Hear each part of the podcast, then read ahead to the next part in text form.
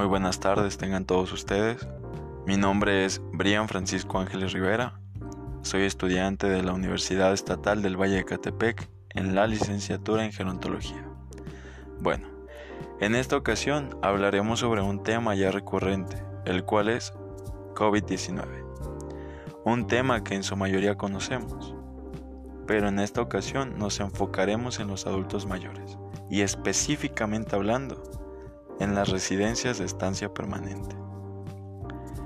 Bien, para los que no sepan qué es una residencia de estancia permanente, para personas mayores o residencia de ancianos, es una institución, en ocasiones administrada como centro gerontológico, también llamada residencia geriátrica o permanente, en ocasiones como casa particular o sin servicios médicos adicionales, en donde viven temporal o permanentemente personas mayores. En México podemos encontrar dos residencias permanentes en las que hoy nos enfocaremos. En este caso son Estancia Permanente San Judas Tadeo, ubicada en Coyoacán, y la segunda es la Casa Madre Teresa de Calcuta, ubicada en Iztapalapa. Pero bueno, para ponernos en contexto, el COVID-19 es una enfermedad nueva que ha afectado a nivel mundial a lo que se le denomina pandemia. La OMS define a una pandemia como una propagación mundial de una enfermedad de la cual no se tiene ningún registro o antecedente ni una cura. La población más vulnerable, según la Secretaría de Salud, es la población adulta mayor, por su comorbilidad, la cual es la presencia de uno u otros trastornos o enfermedades. Debido a esto, presenta una mayor deficiencia en su sistema inmunológico. Bueno, Ahora contestaremos un cuestionario relacionado al tema que estamos abordando y a las casas de estancia permanente anteriormente relacionadas, debido a que este tema es bastante amplio y en ciertos puntos desconocidos.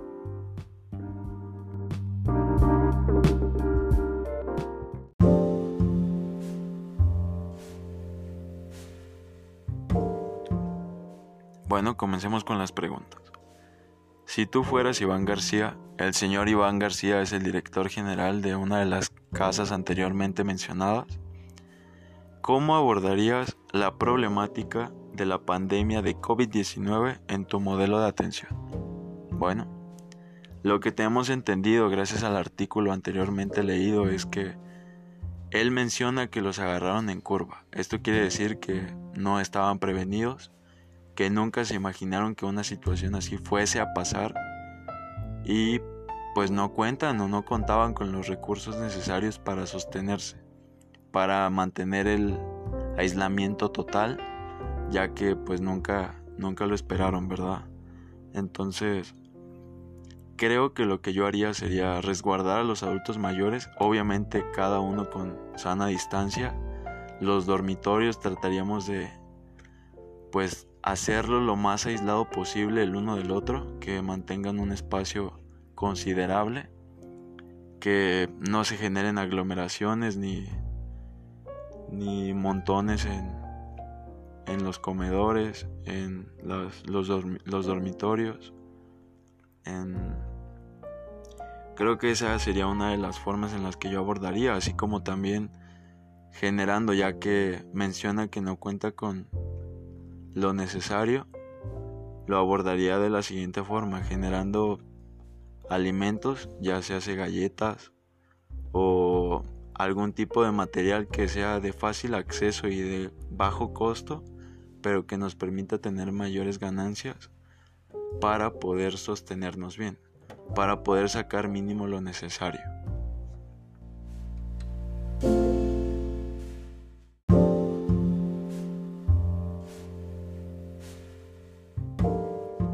Bueno, pasemos a la siguiente pregunta.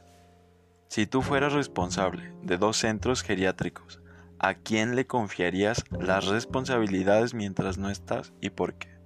Bueno, en mi caso creo que yo se las confiaría al médico geriatra o al enfermero, ya que si se presenta alguna situación de riesgo para el adulto mayor, ellos son el personal capacitado, ya que pueden atender las necesidades del adulto mayor en todo tipo de circunstancia y pues son los que conocen el tema ampliamente. Es lo que, lo que yo haría.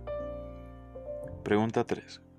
¿Cuál sería tu plan extraordinario para, para poder obtener donaciones económicas y en especie teniendo en cuenta la problemática que tienen en estos modelos de atención del reportaje gerontogeriátrico?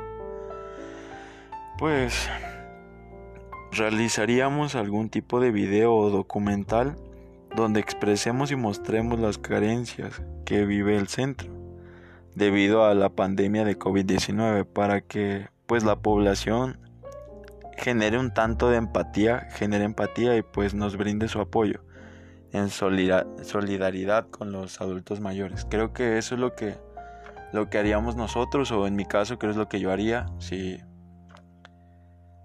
si tuviera que llegar a un plan extraordinario sería lo que yo generaría ya que pues creo que no hay nada mejor que mostrarle a la población lo que viven los adultos mayores, ya que a veces la situación está muy difícil y pues cuando uno muestra la verdad, la gente siempre es buena, la gente es solidaria y generan empatía. Eso es lo que yo haría. Pregunta 4.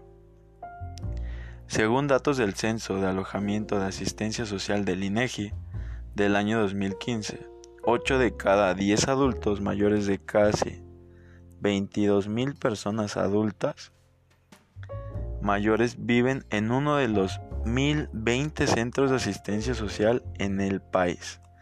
¿Qué te indican estos datos en situaciones como la que vivimos en la actualidad? Si fueras el director de un centro gerontológico, llámese club, centro, residencia, etc.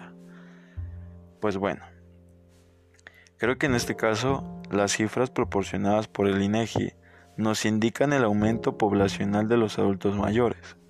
Esto quiere decir una mayor demanda en instituciones de atención y desarrollo, al igual que refleja una mayor cantidad de población vulnerable si es que no se cuenta con las redes de apoyo, los recursos e instituciones necesarias para su atención. Pregunta 4. Perdón, perdón. Pregunta 5. Si tuvieras que desarrollar un programa de asistencia social para casos extraordinarios como esta pandemia, ¿cómo atenderías al 10% de los adultos mayores que viven en su casa? Pues bueno, creo que con un programa de asistencia social, para ellos se generan despensas con alimentos, productos de la canasta básica y medicamentos del uso diario y de higiene personal, con el objetivo de reducir los gastos económicos y disminuir el riesgo de contagios al salir de su casa.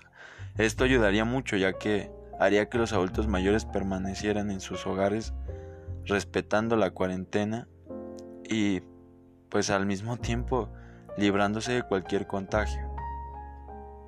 Pregunta 6.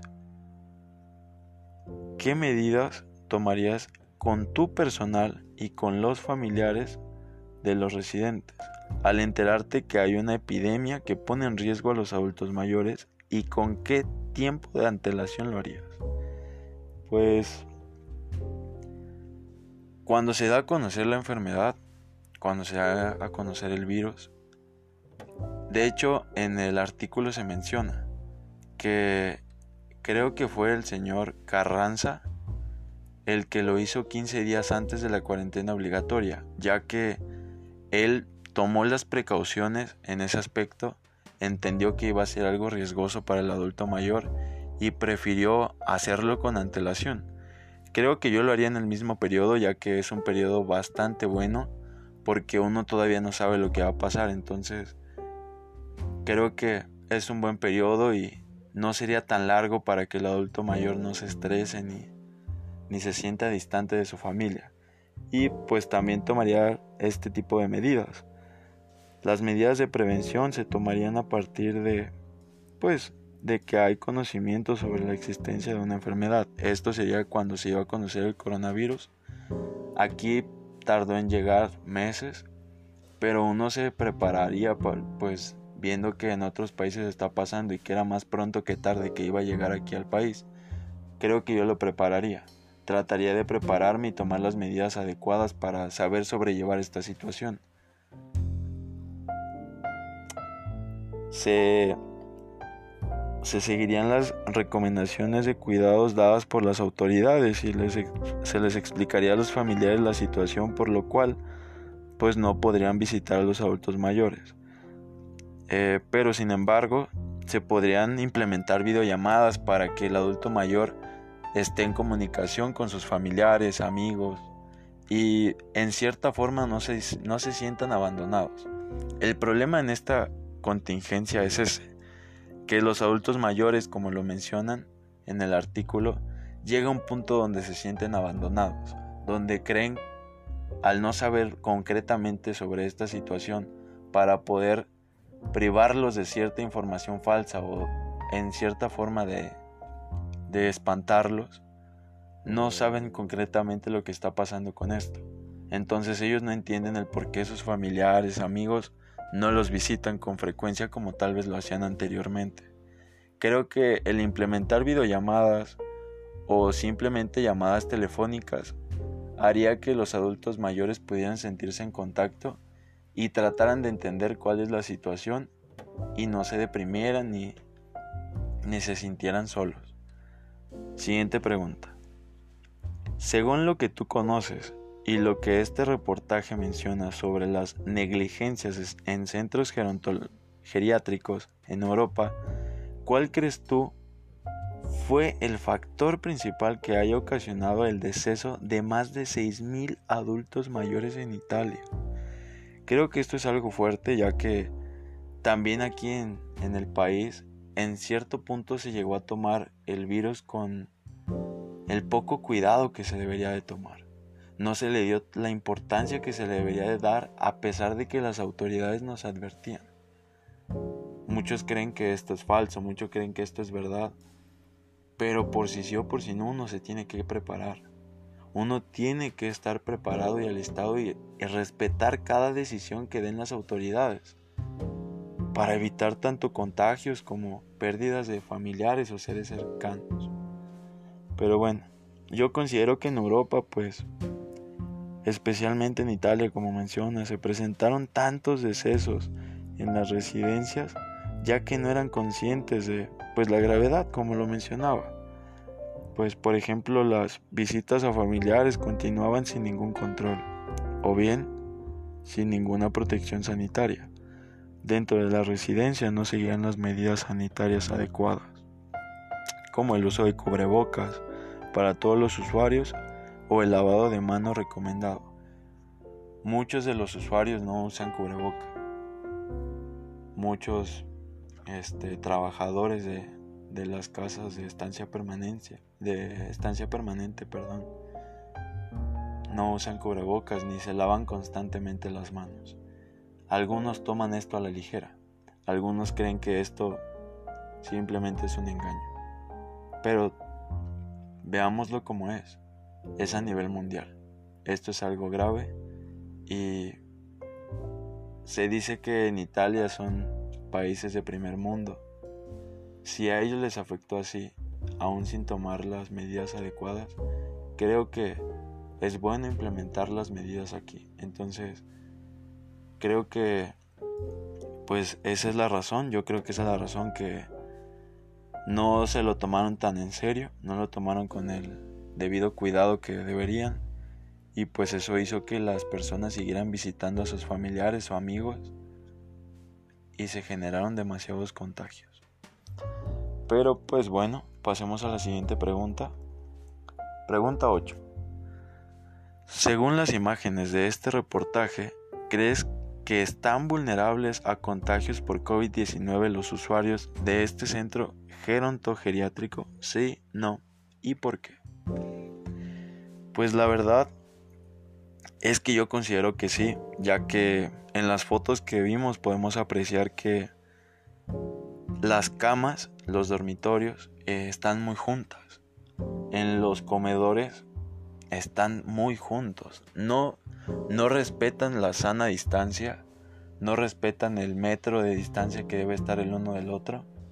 Eh, ninguno de, más que muy pocos, perdón, muy pocos huéspedes traen cubrebocas, muy pocos huéspedes seguramente se lavan las manos constantemente.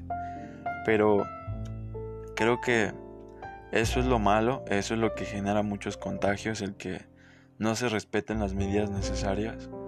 Y creo que sí, están muy vulnerables a los contagios, ya que, pues como comento, no se respetan la distancia y precisamente pues no se lleva un control de sanidad adecuado. Pregunta 9. ¿Qué medidas tomarías tú como director de un centro gerontogeriátrico diferentes a las que tomaron en el centro geriátrico del reportaje para que disminuir los niveles de estrés, ansiedad y el no ver a sus familias y amigos? Esto es como lo comentaba anteriormente. Buscaría pues que las medidas fueran generar videollamadas para pues que se sientan cercanos de alguna forma. Digo, en esta situación no puede haber contactos, deben de mantener la distancia, deben de mantener un respeto el uno del otro y principalmente con los adultos mayores, ya que ellos son más propensos a, a contagiarse, ya que su sistema inmunológico pues es deficiente a diferencia de un joven. Entonces, pues creo que yo realizaría actividades físicas para distraerlos y, así no generar estrés, que se mantengan entretenidos, que se mantengan activos y eso va a generar pues una disminución del estrés. Propondría dinámicas grupales como cineteca, obviamente pues por grupos, generando que haya un, cierto espacio entre cada uno. Eh, musicoterapia, para fortalecer las redes de apoyo dentro de la residencia, así como pues la aplicación de terapias de relajación como respiración guiada o, yoga. Creo que esas son unas buenas formas de, de evitar el estrés o de disminuirlo en cierto, cierto punto, ¿no? Pasemos a la última pregunta, la cual dice, ¿cómo gestionarías un apoyo federal, estatal y local según lo poco o mucho que conoces de leyes? Bueno, esto es una buena pregunta. Para la solicitud de apoyo se generaría pues una lista de peticiones justificadas, ya que pues se le otorgaría un pues se le otorgaría en primera instancia al representante local de la comunidad con la finalidad de que observe las necesidades y a la población solicitante pues una vez expresadas las necesidades de dar seguimiento con las demás autoridades. Creo que lo primero que se haría pues sería llevar con lo federal y estatal este para que lo local funcione, ya que creo que creo que lo que yo haría sería ir primero a la cabeza para que nos tomen en cuenta, porque a veces van con lo más cercano y a veces no resulta ser bueno, ya que no nos brindan la, la atención. Entonces, creo que en mi caso yo buscaría ir a, a la cabeza, buscaría ir con lo federal y lo estatal. Y creo que eso sería lo que yo haría. Creo que es lo, lo que yo realizaría.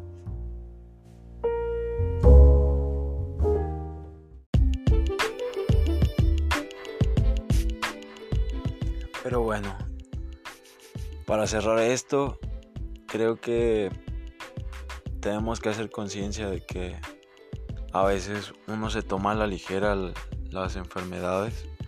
En este caso mucha gente se tomó esto como un juego o tal vez no como un juego, pero le dieron muy poca importancia y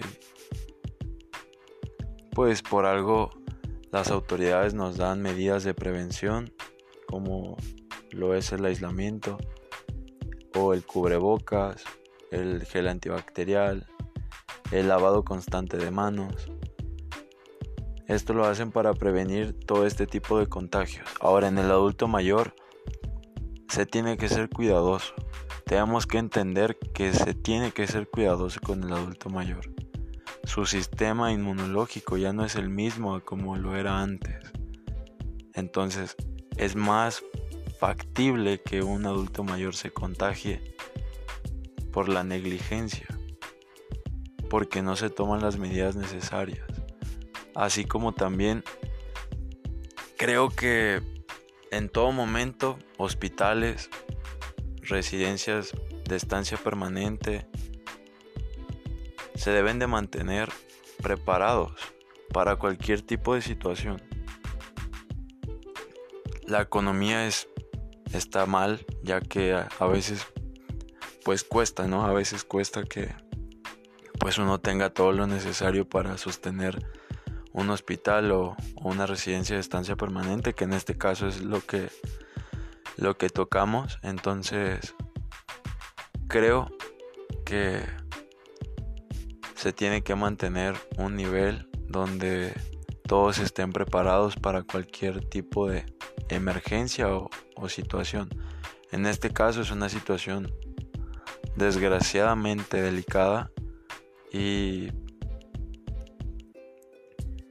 pues creo que se pueden hacer hacer algún tipo de movimiento como lo mencionábamos algún tipo de video documental donde la gente note que los adultos mayores son los que más están sufriendo y no solamente por el contagio sino por el distanciamiento, con su familia amigos que se sienten solos. Ellos al no entender pues creen que su familia los abandonó y a veces es hasta peligroso porque ellos se deprimen.